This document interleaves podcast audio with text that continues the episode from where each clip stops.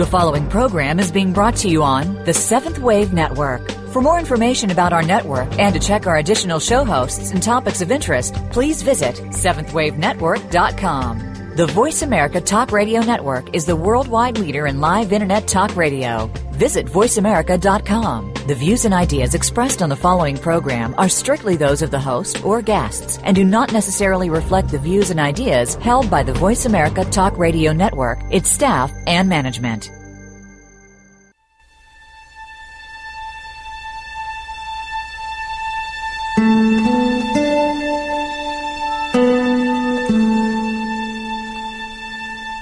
Afternoon, and welcome to Authentic Living with Andrea Matthews.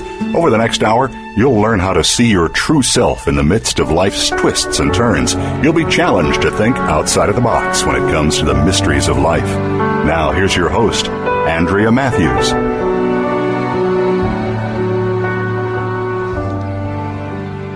Good afternoon, and welcome to the Authentic Living Show. Well, speaking of authentic living, how does one develop one's own authentic spirituality? How do we how do we even know what that means? Do we have to ditch all religious rituals and practices and churches and organizations in order to develop an authentic spirituality? What are the consequences of developing an authentic spirituality? And most importantly, how does one develop an authentic spirituality? It seems that we'd have to have a real spiritual connection in order to develop something authentic. But what does that mean? All these questions or more are going to be answered on the show today as we explore the possibility of finding your own authentic spirituality. So let's talk first about what that means. Authenticity, as we've defined it here on the show, is not uh, deciding to wear blue jeans to work because you feel like a rebel today. It's not uh, what color your hair is or uh, how you smile or how you walk or how you dress. It's who you are. Authentic uh, authenticity is all about finding that deep inner essence, the real true you, and being that. Now, what as a, what that means is that there is an unreal you. There is an unreal you that we wear so thick and so deep that we don't even know we're wearing it. We often call it personality. We often get it very confused with who we are. And in this day and age, when in which sort of the ego has become the enemy of all that is true uh, and spiritual, we we um, we tend to think that the ego is also who we are. Uh, so those are terms. I'm, I do not use the term ego, and let me just go ahead and explain why. Um, ego, uh, from its perspective, used in pop spirituality, and I'm calling it pop spirituality for the reason that it's what's heard about most in magazines and read about most in, in, in books. So we've, we've got this idea, an ideal about what is supposed to happen with spirituality. We're supposed to overcome ego and um, be only soul or be only um, divineness or essence or beingness or whatever. And while I do believe that beingness is what we actually are, I don't believe overcoming ego is the answer. First, because um, what we think ego is is this uh, bad guy inside of us that is uh, sort of uh, wants to defeat anything spiritual and uh, you know doesn't perceives wrongly and doesn't see uh, um, uh, the reality of its own ways, and it is just basically uh, lost.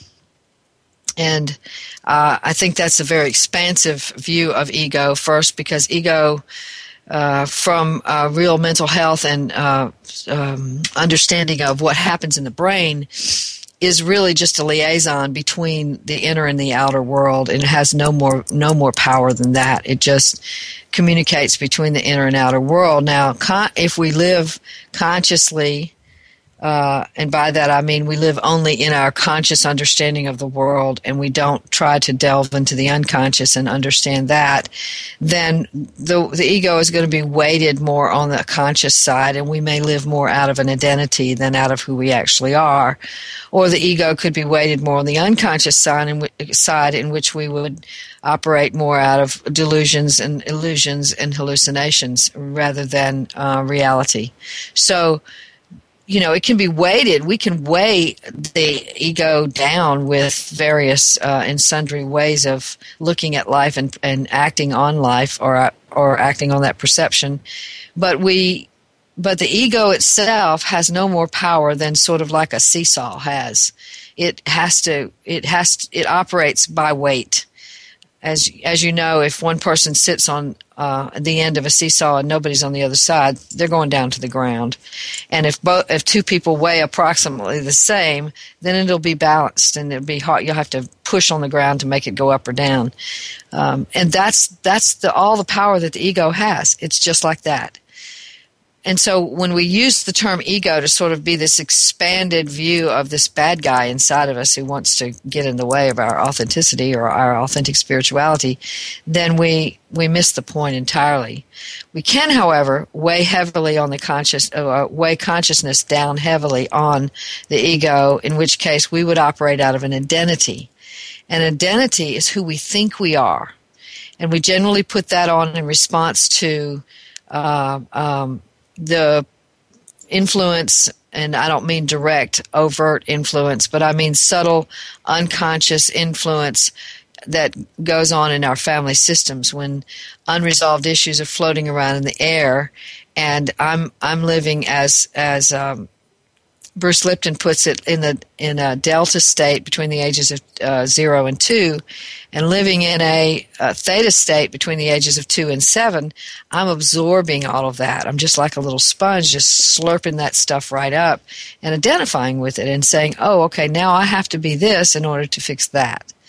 Um, and so we put that identity on and we wear it and we do the same thing. It's almost like uh, we know now what to do about life. We found this thing that works, and we know now what to do about life. So, if I'm a clown, if I've put on the clown identity because I perceive that my parents are sad, and uh, you just sort of wade through sadness in my house all the time, and I figure, well, hey, uh, I can fix this. I can make everybody happy, and so I put on the the clown identity, and I go around making everybody laugh, and people outside the home say, well, there's nothing wrong in that home. Look how happy happy I am. Look how happy she or he is, and um, and people inside the home are laughing, so everything's good, even though there's still that sadness that's underground. And so I'm living out that clown identity. What happens when a tragedy happens? I make a joke. What happens when a happy thing happens? I make a joke. What happens when, when, um, when an angry thing happens? I make a joke. I know how to get through all of life. I do the same thing. I just, I know how to handle everything. I, I, I use a hammer for everything, even when it's not a nail. So uh, that's how we. That's how an identity is. It's sort of that. You know, we talk about oh, those uh, stereotypical images like the dumb blonde, which is of course not true at all, but that that person knows how to respond to life in the way that quote unquote the dumb blonde responds. These are identities. They're almost caricature like. We can do that same thing with the victim identity. We can do it with the superhero identity. We can do it with the superwoman identity, uh, uh, you know, who cooks up everything and has the bacon fixed just right and the breakfast is all done and you know and still be great in bed that night for her husband uh, that's the superwoman identity the uh, the scapegoat. That's a complex identity that has to do with guilt taking on guilt and responsibility for other people. Um, and that can also pan out to the black sheep. So there's there's all these different identities we can take on to cope with what it is that we're surrounded by as we're growing up and whatever unresolved issues, and that together with some of our innate talents and abilities. So, for example, if I'm a very, very, very intelligent person, I might put on the intellectualizer identity because that's that works for me. I know how to use my brain to overcome anything. And and so in that sense then I'm I'm my identity is a part of my coping mechanism, but it isn't who I actually am. So if I'm not being who I am, then who am I being? Well, the only way I'm going to know that there's a distinction there is that I'm going to start feeling feelings that are different from what my identity would think I should feel.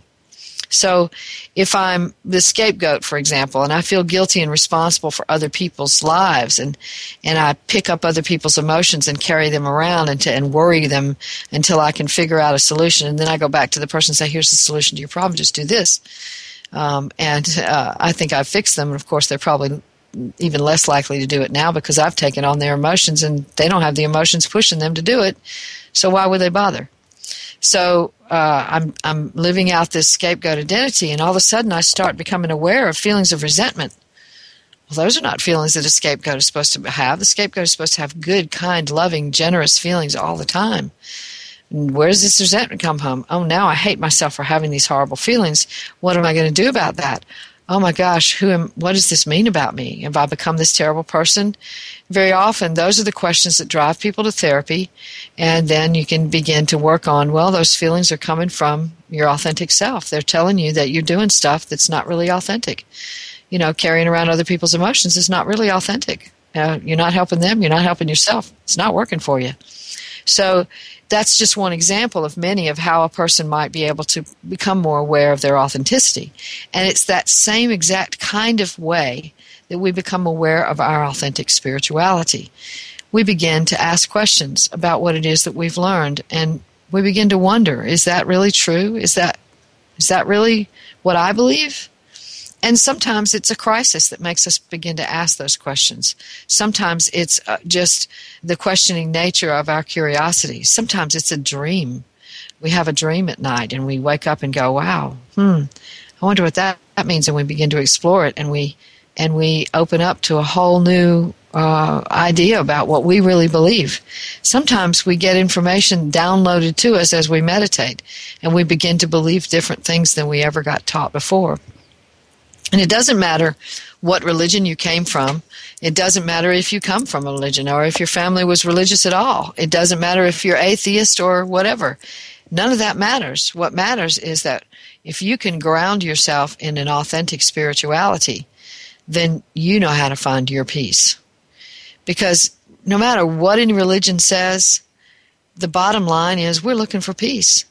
And if we're looking for peace, the answer is find peace.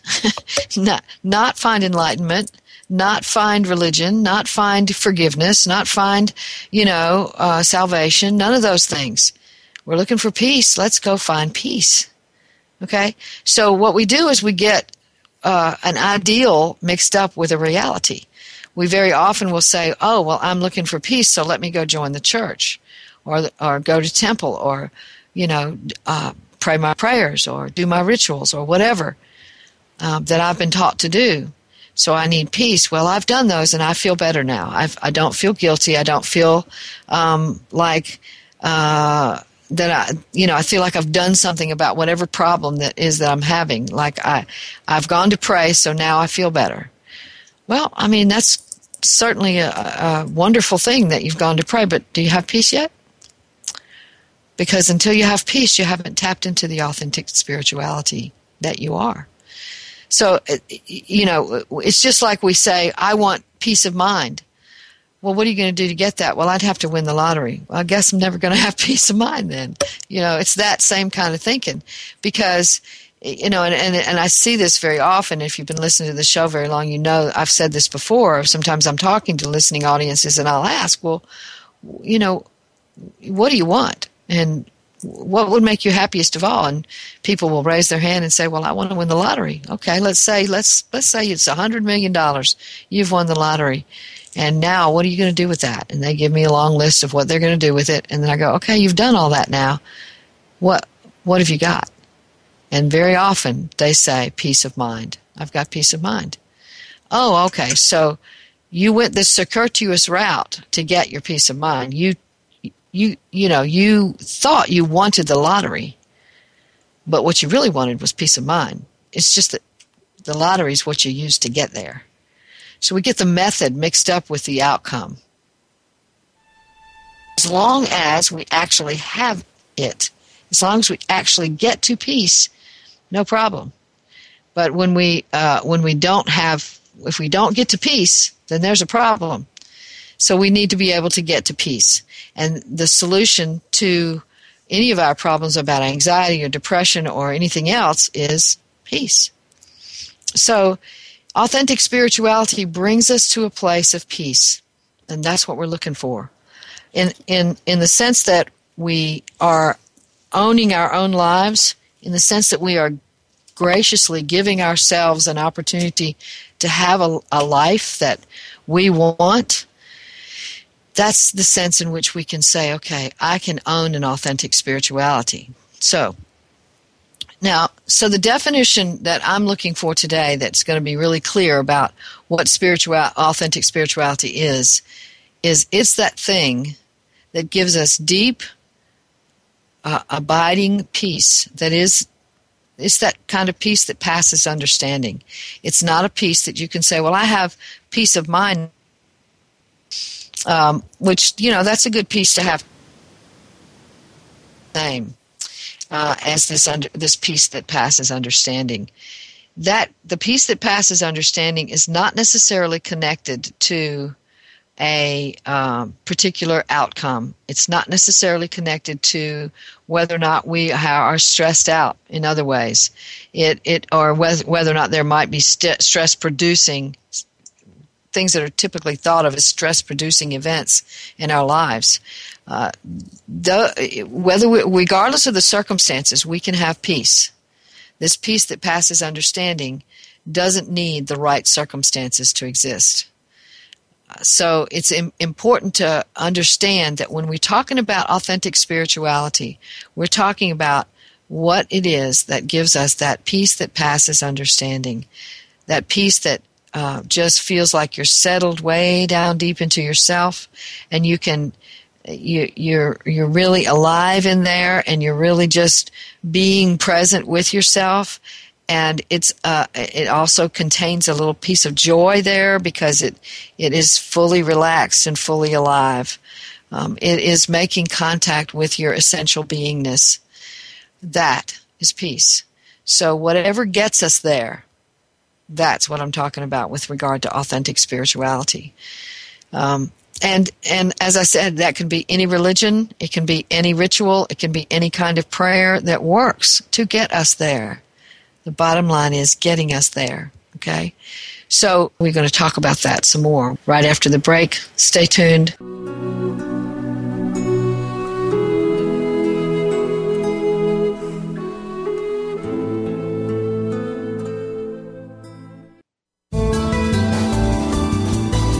The Voice America Seventh Wave Channel. When you learn to see things from a spiritual perspective, it changes the way you see virtually everything in your life. Listen for Dr. Paula Joyce and her program, Uplift Your Life Nourishment of the Spirit.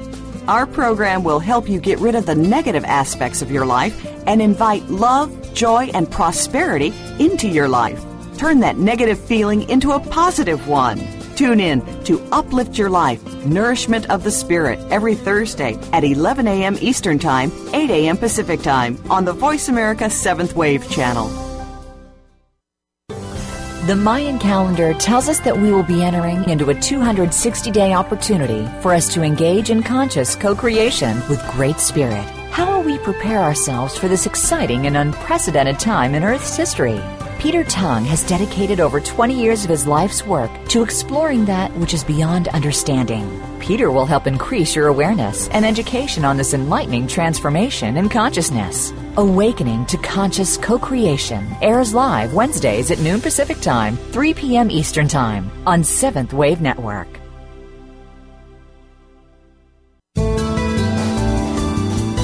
The Voice America 7th Wave Channel. Be extraordinary. Be the change.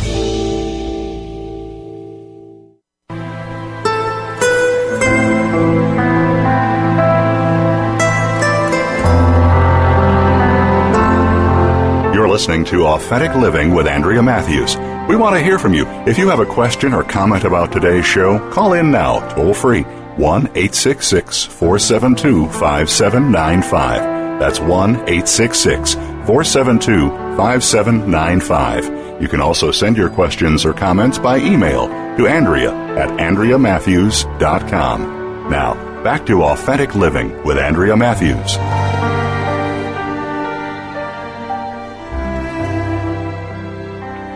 And we're back talking today about how to discover your own authentic spirituality. And you know that the Authentic Spirit uh, Living show is sponsored by the American Institute of Holistic Theology, whose mission it is to help people find their own authentic spirituality. So that goes really well with our show today.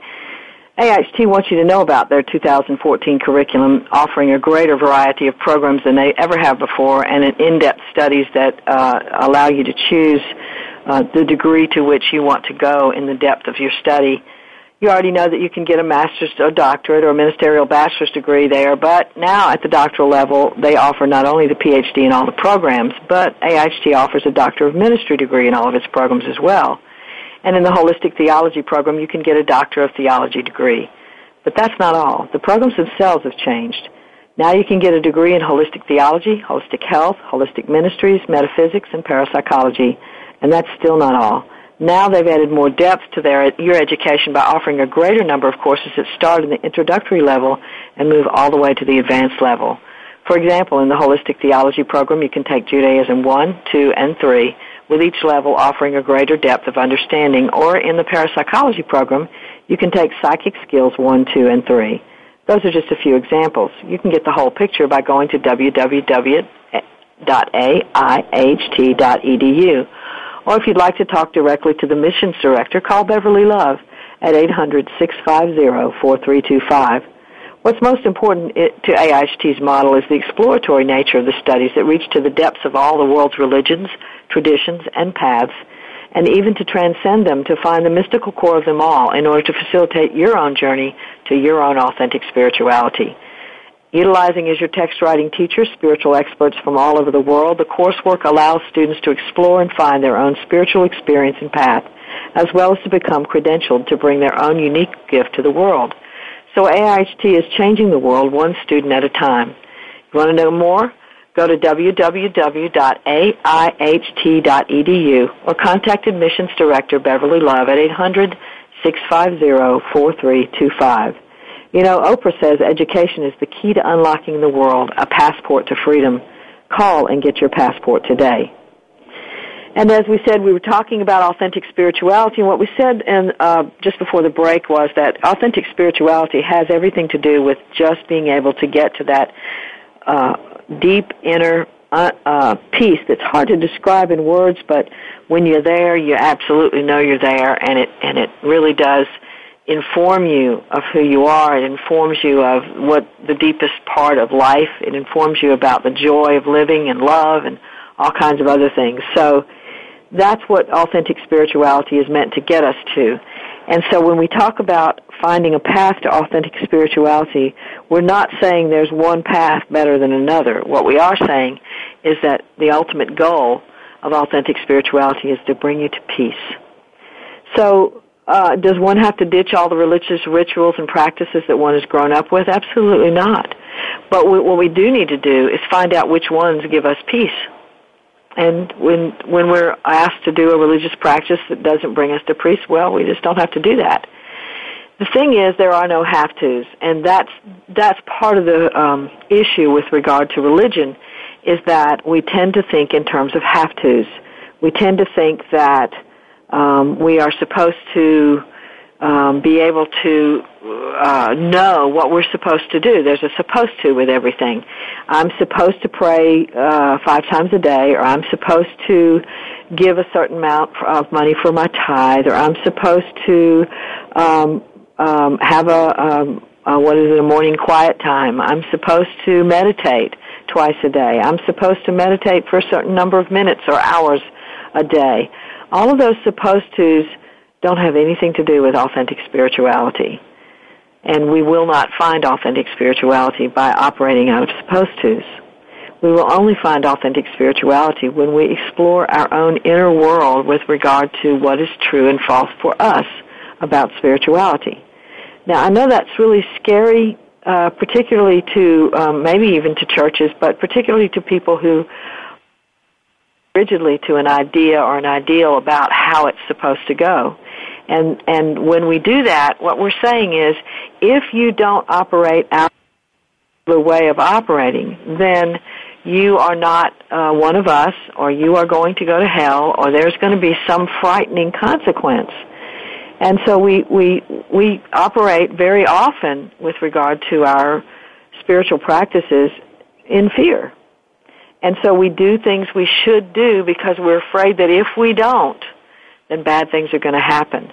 And that's a bargain with the universe.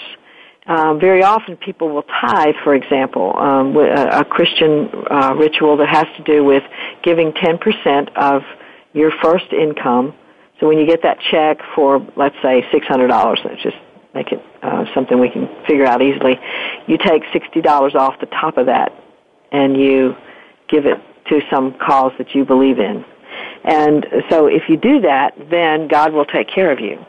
And so that idea is a bargain. It says, if I do this, then God or the gods or whoever it is that my particular way of believing is, Jesus Christ or whoever it is, will supply me with the things that I need.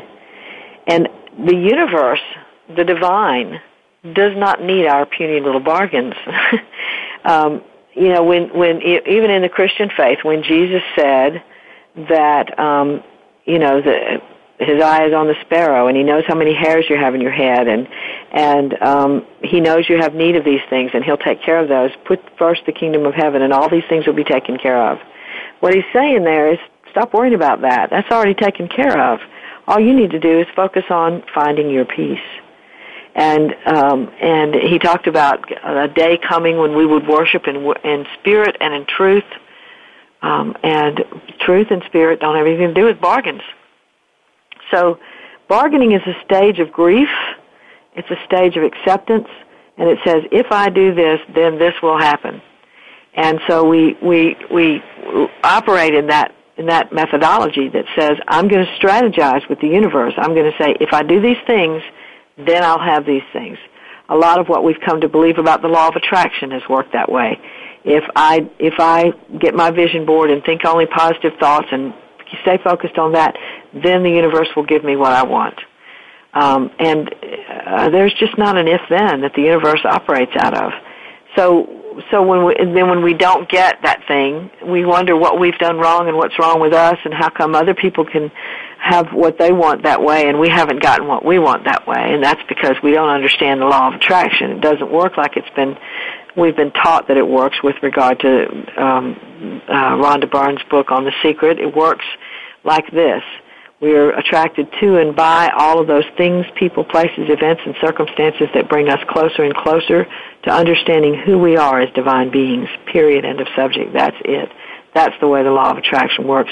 It's run by our souls, and we can't bargain with our souls. So, in the same way, very much of our, very often, our religious practices are bargains with the universe, trying to get the universe to be good to us in the same way that uh, uh, in the ancient days they might sacrifice a bull or a lamb or a goat in order to get the gods to give them a better herd next year. Um, or they might sacrifice some wheat to get uh, make the gods give them a, a good crop next year, or they might sacrifice uh, something else to so the gods will uh, take care of them as they launch out into sea. So these are the ways that uh, bargains began these religious rituals very often began as a part of a bargain. And uh, those things are not going to get us to authentic spirituality. They might uh, make us feel a little bit better because we think we're doing all we can to get the universe to give us what we want, but they're not going to get us to authentic spirituality. And that's why that's a problem, because there is no one way. One of the things that I love best about the Bhagavad Gita is that um, is that uh, Krishna says to Arjuna, "All all roads lead to me," and that is that is the ultimate truth. That we're not uh, we're not bound by any particular way of getting there, but getting there, and there by there I mean authentic spirituality.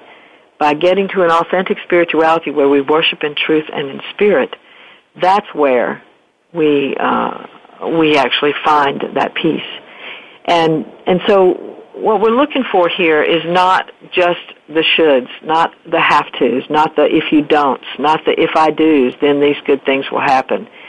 But rather the let me just let me just be with what gives me peace. And that's that deep, real uh, peace that passes understanding as we've described it. So uh, what are the consequences of developing one's own spirituality? Well, there are some consequences. You you might hear people that you've always known and who have always known you to be a part of a particular religion or particular practice um, they might not like it that you're trying to develop something that's just yours and that you can really be a part of. They might criticize you. They might tell you that you're doing something wrong or evil or even that you might go to hell. They might tell you all kinds of things about the devil leading you astray or they might tell you that you're not going to be a part of their practice anymore. Or they might even kick you out of their family if it's in certain religions and certain uh, fundamentalist ways, whether those are East or West. So, uh, having your own authentic spirituality does sometimes have some consequences. So let's don't let's don't blind ourselves to that. But here's the thing: nobody even has to know about your authentic spirituality. You don't have to go around telling people that, hey, I'm not going to do that ritual because um, that's not authentic for me. Um, you can have your own practice in your own quiet way, and that's one of the reasons I think that Jesus talked about going into your closet to pray. Not just because he didn't want people out on the street uh, showing off how good they were by praying on the street, but rather because sometimes we need to protect ourselves from other people by going in the closet and letting our spirituality be just ours just ours alone, and it's not something that other people even have to know about. Um, and uh, so, whether or not you other people know about what you're doing inside in your inner life, uh, that's yours to decide. You don't have to. There are no have tos. You don't have to tell them that you're doing that. So so yes, there there could be some consequences to telling people that you're on your own path and that you want to do it your way and and uh, you're not going to do this, that, or the other anymore. Um, but very often, what ha- what what is also true is that the peace that you gain from actually being in your own authentic spirituality is so much greater than the potential consequences that it's worth it. So um, so uh, now I want to be really clear. I'm not suggesting that anybody go off the deep end over here and say, well, you know, Andrea talked about me formulating my own authentic spirituality today, and so I'm just going to go tell people that might really harm me that I'm going to do this my way from now on. I, I really want you to be careful about that. But I do think that uh, formulating something that gives you deep inner peace means you're going to have your own inner guidance about how to deal with those other things as well. But here's the thing me telling you that you're going to be able to go, uh, fi- formulate your own authentic spirituality does not mean that you're going to get instant authentic spirituality. It doesn't work that way. It's a journey. And like anything else, it takes some time to process through what is and isn't authentic for you. Part of that is because our identities get in the way. We get confused about what's true and false for us because we don't know um, what what is genuine inside of us and what is coming from the identity. One example that's really clear is we might be uh, we might somebody let's say I'm working in my office one day and somebody comes to see me and says, you know, um, you are uh, we're you're up for a promotion and we're thinking that you really can handle this particular uh, position and uh, we think you're good for it and uh, but you're up against some other people too but we want you to know you're up for this position and and your mind immediately starts fantasizing about, wow, that's going to be a big increase in income and I'm going to have some more power than I have and I'm going to be able to have more prestige than I've had and I'll be able to do this, that, and the other and this, that, and the other. And it, you know, you're off and on this fantasy. Wow, if I could get this job, da da da da da, and all the all the wonderful things that will happen as a result of getting the job. But then this other part of you uh, starts to be heard as well, and that part of you is like, you know, that's not even stuff I want to do. I don't really like that that kind of uh the duties of that job. I don't like to I don't want to be in a position of having to perform X, Y, and Z duties. I don't want that kind of responsibility. I'd rather be doing this over here. Um, you know, you hear that authentic voice coming in and saying, Yes, but these are not my truest desires. Now see we have an inner conflict going on there between the identity and the and the authentic self, where the identity is saying, "Yeah, but I'll have all this money and I'll have all this prestige and I'll have all this power," and the and the the um, authentic self is saying, "I I have no desire for doing those particular tasks." So, which way are you going to go? Where are you going to land? A lot of people would say, "Well, now I'm going to have to." Ask my family about that and ask what they want me to do. Well, okay, you can do that. and you may or may not hear the kind of support for your authenticity that uh, would be genuine and would bring you peace. But you may, but you may, you might hear some uh, somebody say, "Yeah, just do what you want to do." But here's the thing: what we want to do is also also confusing, and you can see it is in this particular arena because you want the money, you want the power, you want the prestige, but you also want to be doing the tasks you love. So that's the inner conflict. So it, it's it's that place of of where we see that we're beginning to uh, move closer to uh, our identity and away from our authenticity, or move closer to our authenticity and away from our identity, or being able to identify with the authentic self. That would be the merger we're actually looking for. So it, it, that that journey that we take is one that that is not an easy journey, it, but it does get us more and more clarity the more we become closely attuned to and aware of what actually goes on inside of us. The first thing that has to happen in that particular conflict is that we have to hear both sides of the conflict in order to be able to even make a conscious decision that has any real um, uh, clarity to it. We have to be able to hear both sides of that. Most of the time we don't. Most of the time we hear money, prestige, power. Oh, okay, let me get that job. And that's all we think about. But the other, and we, later we figure out, oh, I hate doing this, but hey, I get all this prestige, power, and money. Maybe I can delegate that stuff I hate to somebody else and I'll still have all the prestige, power, and money. Um, yeah, that sounds like a plan, but is that what you really want to be doing with your energy? Is that really what you want to be doing with your time? What about all those things you're missing out on because you're not doing the things you really love doing? What about that? So we have to be able to hear both voices. So that's very, very important. We can't send the identity away and say, "Oh, you, you, you, um, you're just trying to get in my way." That's what a lot of the spiritual um, information that's out there right now is telling us to do. Just send the ego, what they call the ego, away. We don't need ego. You need to overcome that ego. But actually, we need to be able to hear the voice of the identity as well as the voice of the authentic self, and then be able to sort through that and and say, okay, which what which one is going to give me the most peace? Because when I'm in peace, I'm also in compassion, and when I'm in peace, I'm also in joy, and when I'm in peace, I'm also in fulfillment. So those are the things that are actually proving my existence here on planet Earth. I'm fulfilling this life, this body, this mind, this soul, this heart I'm um, I'm operating in compassion for myself and for other people. I'm operating in uh, the truth of my deepest essence. That's how I'm operating. I'm not operating in terms of um, how you know how I should be in the world. You know, people say I should have power, prestige, and money. Yes, and that would make me look really good in front of other people. But is it real? Those are the questions you have to ask on this journey. So we're going to talk some more about that journey right after the break. Stay tuned for more.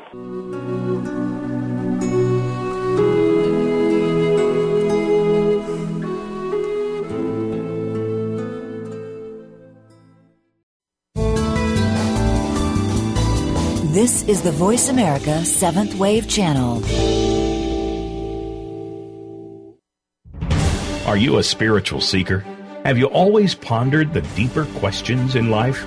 Have you looked at many spiritual paths and found some answers, but are looking for more?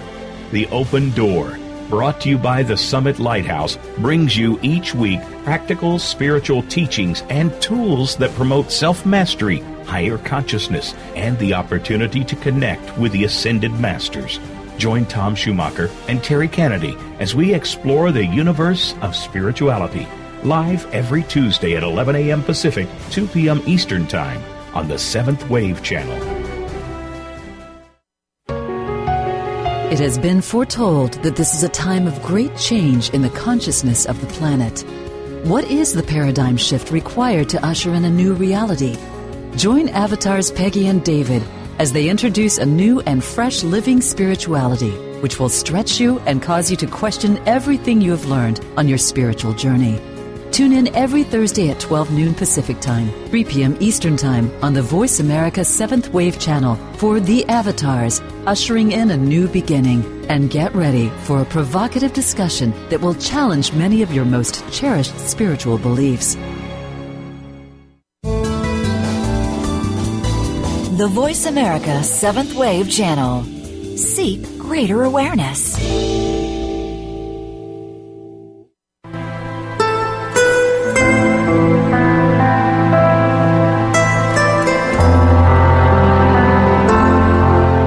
Listening to Authentic Living with Andrea Matthews. We want to hear from you. If you have a question or comment about today's show, call in now, toll free, 1 866 472 5795. That's 1 866 472 5795. You can also send your questions or comments by email to Andrea at AndreaMatthews.com. Now, back to Authentic Living with Andrea Matthews.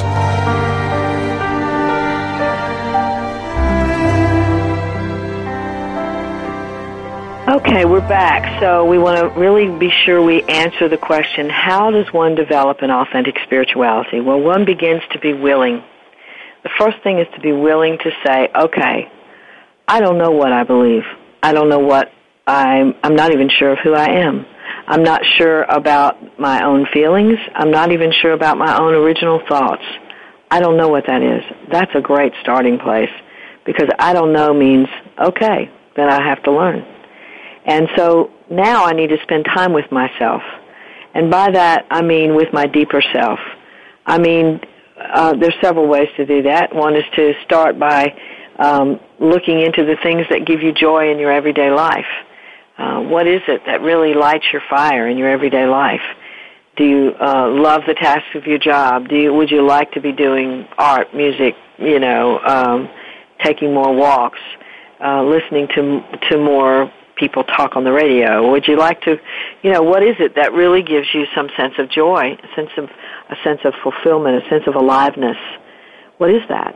Um, begin that way. Um, and you can also begin by meditating. I strongly encourage people to meditate, not from any kind of should, with regard to how long it should take, or how you should sit, or how you should, um, uh, um, what kinds of things you should say. If there's a mantra, or you know, are you chanting? A, None of that matters. You, the most um, important part of meditation is that you're connecting with your deeper self, regardless of how you do what you do. That you're connecting with your deeper self, and by that I mean you're sitting inside yourself and you're experiencing what goes on in there. So you might see thoughts, you might feel feelings, you might um, feel bodily sensations but you just become intensely aware of that. It's a kind of mindfulness, yes, that's a good word for it, but it's more than just that. It's not that your mind is just looking at those things. It's that you are experiencing those things. And sometimes just doing that, just going inside to be with who you are inside, allows you to get to go a little deeper and a little deeper and a little deeper each time. And what that means is that you're getting acquainted with the nonverbal part of yourself. See, when we started talking, we lost touch with a great deal of our authenticity. we had to put into words things that uh, that were of life, like bottle and uh, food and you know clothing and things like that. We that and that was important. So I'm glad that we did that. But we also lost touch with that the unsayable. We got we lost touch with the unsayable, and we get back in touch with the unsayable when we meditate and sit with what is inside of us. Just be with it and allow it to inform us. And and by being with it, I don't mean judging it, and I don't even mean letting it go by just like a, a wave on the ocean. Although the wave on the ocean is great. I mean, I think our thoughts do come and go just like waves on the ocean. But here's the thing: sometimes one of those la- waves leaves a beautiful shell that we need to focus on and look at. And we don't want to just say, oh, well, it was just a wave, we need to let that go. Where, what about that shell? It left a shell on the beach for us to explore. So we need to take those little nuggets of, of, of, of wisdom that we get in a spiritual state and, and bring them into our conscious awareness and play with them and let them inform us even more. So it, this is the journey of, of, of the how-to. It's, it's one where we go inside and begin to really find out what is in there. So that's the meditation part. The other, not only do we, as we as I said first, look at those things that give us joy, but we look at those things that don't give us joy. we look at those things that are tedious and irritating and um, uh, bothersome in our lives. Um, for example, like I said a little while ago, if you're giving a whole lot of your time and energy to someone who whose emotions you're carrying, then eventually you begin to resent that. Well, we look at that resentment we say, well, that's a bad thing. We shouldn't be having that feeling. Let me get rid of that. And, and so we don't really ever respond to it as if it has a message to give us. But if we look at that and go, okay, why am I feeling resentment? And we ask the resentment, please tell me why you're here. Then the resentment begins to give a voice to what's inside of us and we begin to see that a lot of what we're doing is not authentic at all. It's a bargain. It's saying, if I do these things for other people, then either they'll take care of me in some way, or then I'll be proud of myself, or then I won't have to feel guilty anymore, or there's always a then on the other side of that. So what we're looking for is um, something much more authentic than that, that says, oh, this gives me peace. All right, so you know, looking at the things that do give us joy, meditating, looking at the things that don't give us joy. If I'm doing uh, a job all day long that is, um, you know, eight hours of, of tedi- tediosity, I just made up that word, if tedious tasks, then we're going to, that is inform- informative. We don't want to know that because we got to earn money. And so we don't want to know that, oh my gosh, there might be a job change in my future but there might be, and that's authentic. And so if we just refuse to know it, all we're doing is shrinking our lives and making ourselves less happy and less fulfilled. And if I'm here to do anything on this planet, it is to fulfill the essence of who I am. I mean, if I come here as a flower, I am meant to be the best flower I can possibly be. And by best, I don't mean being good. I mean being fully flower. It's the same with us. If I come here as a person, then I need to be fully person, that particular person, that unique person that I am. That's what I'm here to be. I'm not here to fix other people. I'm not here to uh, uh, um, do anything for other people. I'm here to be me. And in the process of being me, I will open up to my fullest compassion and I will naturally do things for other people. But what we're, what we've been taught and it's erroneous. We've been taught that we are supposed to be here for other people, and that makes us selfless people, and therefore we're good. But actually, being here for other people means I'm not being here for me. I don't know what's going on in other people. I don't know what they need. I don't know what's best for them. I don't know all of that. But I'm pretending to myself that I do, and, and going out of my way to make sure they're okay, even though I don't even know what's okay for them. And, and I'm in the process ignoring myself. And that shows absolute lack of trust in our ability, in the authentic self's ability to guide us and to give us its natural, uh, powerful compassion that is rich inside of us and which will call us to operate out of it. So that, uh, that be, that idea is erroneous, as I said, and, and we want to operate out of something much more real than that. So, you know, it, that's beginning to look at those things that we've been taught that we don't necessarily agree with. Exploring your sacred texts for, you know, what they say. What do you think they say? Not what did you get taught they said. What do you think they said? Um, I remember one time uh, several years ago, probably 20, 30 years ago by now, um, I was seeing a therapist and I'll never forget that one day I was uh, quoting some uh, Bible scripture to him, and uh, he uh, he basically accused me of uh, using Bible scripture to cover up my my authenticity, and I took that to heart. I, I really thought that's that's really true. I'm doing that, and he challenged me to go home and read the Bible and find out what I believed they meant because that was the text I was into at the time and he he wanted me to go find out what I thought it meant, not what I'd always heard. And I took that to heart and I did it. And I began to then look at uh, some of the language that was used and how it had always been interpreted. And later, as I continued that journey and began to study other religions and other sacred texts like the Bhagavad Gita and the Vedas and the and the sutras, the Buddhist and Sufi sutras, and um, I really began to understand uh, that the Bible wasn't necessarily saying anything like what we've been taught it said. And that's when I began to get in touch with the root language of the Bible and began to see that indeed it means something very different than what we've been taught. So, you know, that, that journey started with uh, the PhD I have today actually started as a result of that one man's comment that he said, "You're using the Bible to cover up your authenticity. I'm, you're not even authentic here. You're not even being real." Um, so that was a very powerful message he gave me, and I'm still very grateful to him for that today. And that's the truth for a lot of us. We use our religion to hide to hide behind so that we don't have to know our authenticity. We don't have to come to terms with what calls us from within to be present with it. We don't have to go looking for our own genuine peace. We don't have to uh, look into what is true and what is false for us. We don't have to find our own joy. I mean, wouldn't it be nice if we didn't have to take any responsibility at all for ourselves and everything would just drop in our laps? All that peace, all that joy that we want, it would just drop into our laps.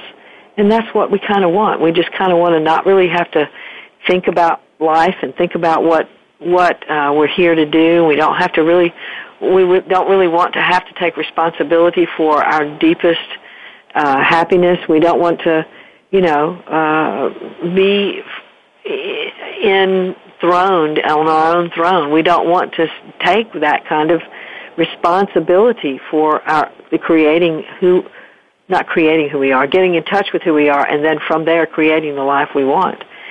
So when we're when we're on this journey, this amazing adventure of a journey toward our authentic spirituality, what we begin to also get in touch with is something called synchronicity.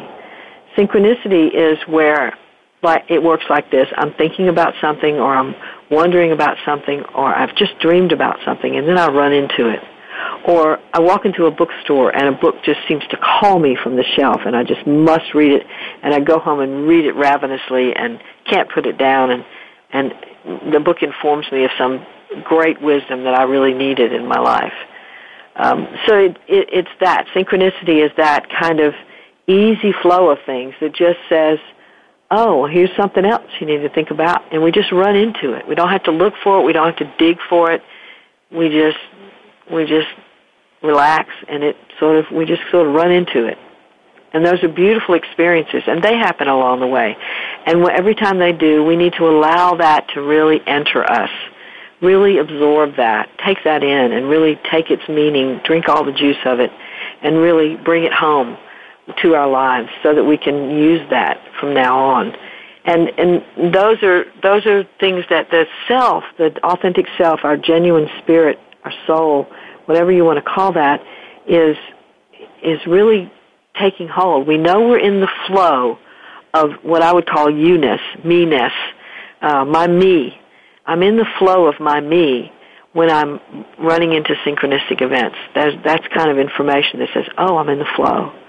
And uh, that information is very, very powerful because what it does is, is, is get us to know this one thing. There's a me down inside me that I can trust, absolutely trust, because it is, uh, it is my soul, because it is my authenticity. It is the essence of my being, which if there's anything that's connected to divine, divine divinity, it is that. And so it, when I, when I tap into that essence, what I'm doing is tapping into my own genuine uh, guidance system, but I'm also becoming aware that, that I can really trust that flow. I don't have to be striving and pushing and trying and writing down five year goals and aiming toward them and pushing everything else out of the way and making sure I attain my goals. I don't have to be doing all that. Myself will carry me like a river carries a branch, uh, a little twig. It carries me where I'm supposed to go. I don't have to be strategizing and figuring out how I'm going to land in this particular place. Where I'm going to land is where the, myself will carry me, and I can let go of everything else and just be in that flow. And it's there that we find complete fulfillment, complete contentment, complete peace, and absolute joy. So that's the journey we're on to, to learning how to let go and just let myself take over, my authentic self take over and it will bring us to that authentic spirituality. So that's the process we can begin to trust. And I hope that you will begin that journey. If you haven't already started, begin that journey today and open up to where will this take me today if I just listen to myself? All right, well, that's it for today. And next week we're going to be talking about how to create a passionate, authentic relationship. So you want to be here for that? And remember, your job, should you choose to accept it, is to give birth to yourself.